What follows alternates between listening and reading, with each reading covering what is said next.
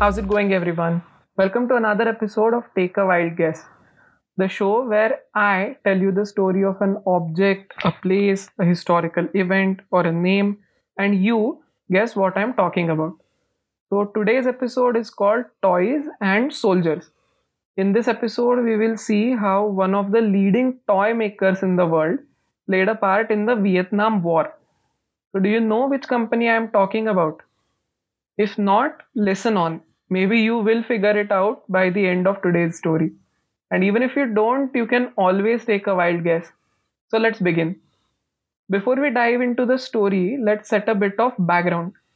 The Second Indochina War, or the Vietnam War, as it is more commonly called, was one of the various proxy wars that were fought during the Cold War era. This means that though officially the war was fought between North Vietnam and South Vietnam, North Vietnam was backed by USSR, China, and other communist allies, while South Vietnam had the backing of USA, Australia, South Korea, and all the other non communist states.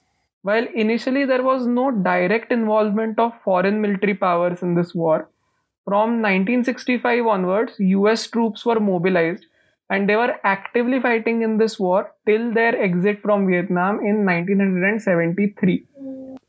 Now, ever since the American War of Independence, which was fought in what 1770s, and then throughout the Civil War, throughout both of the World Wars, American rifles were still being made from only two materials metal and wood.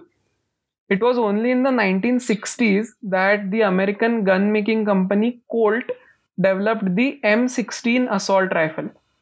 So, this was a highly innovative weapon because it was more compact and it was lighter than all of its predecessors. So, as you can imagine, many times in a firefight, the matter of which soldier lives and which one dies depend on who was able to ready themselves quicker than the enemy. And many times this difference is as small as a fraction of a second. So, in such cases, a lighter, smaller rifle gives the soldier an edge over his enemy. And this reduction in weight in the M16 rifle was brought about by a new material. The material was plastic. During the time of the war, Colt contracted one of the leading toy makers in the country to repurpose their plant to manufacture a certain part called the plastic foregrip for the M16. However, the things weren't as positive as you would think. Though these new rifles were very light, they had other problems. Most importantly, the weapon used to get jammed and it used to misfire very frequently if the soldier did not clean and maintain it properly. Now, if you know, the Vietnam War was fought in the jungle. So, as you can guess, it was almost impossible for soldiers to maintain their weapons in the mud and in the dirt of this highly humid tropical country. This obviously wasn't good news for the soldier, and naturally, they were quite unhappy with the rifle. Now, let us pause for a moment and take a look at this toy maker who is the hero of our story. This company is today the second largest toy maker in the world. Its name is a contraction of the names of its founders. It owns many of the most iconic and recognizable toys in the world.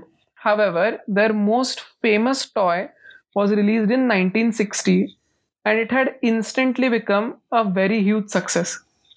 It had become so successful actually that by mid 1960s the company was a household name in America.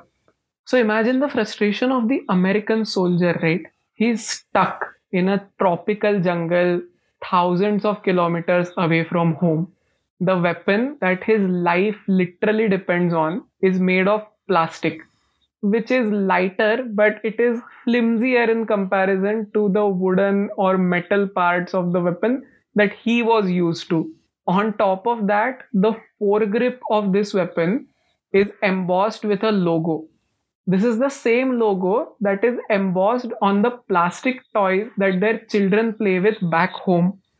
Soldiers also often joked how their guns felt like toys as they were made with plastic.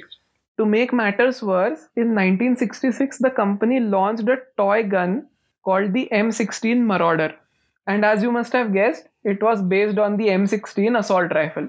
The problem was that the M16 Marauder was a very accurate replica of the real gun. It was so close actually that many movies based on the Vietnam War used this toy as a prop. Though the company continued producing foregrips for the actual M16 even after this controversy, they just avoided the notoriety by not embossing their logos on them. Today, following more developments in material science and based on their superiority when it comes to weight, when it comes to moldability, when it comes to mass production, use of plastic components in firearms has become much more widespread and much more well accepted. So that was the story of the Vietnam War and a toy maker. Do you know which company we're talking about? Take a wild guess. The company is Mattel. It is the company which is named after its founders Matt Matson and L. Handler. This company launched their most famous toy, the Barbie doll, in 1960. But apart from the Barbie doll, it also owns various other brands like Hot Wheels, Fisher Price. It also makes toys for the Disney company, etc. So that's it for today. If you liked this episode, please subscribe and share it with your friends. Till next time, I am your host Chaitanya Ganu, and this is Take a Wild Guess.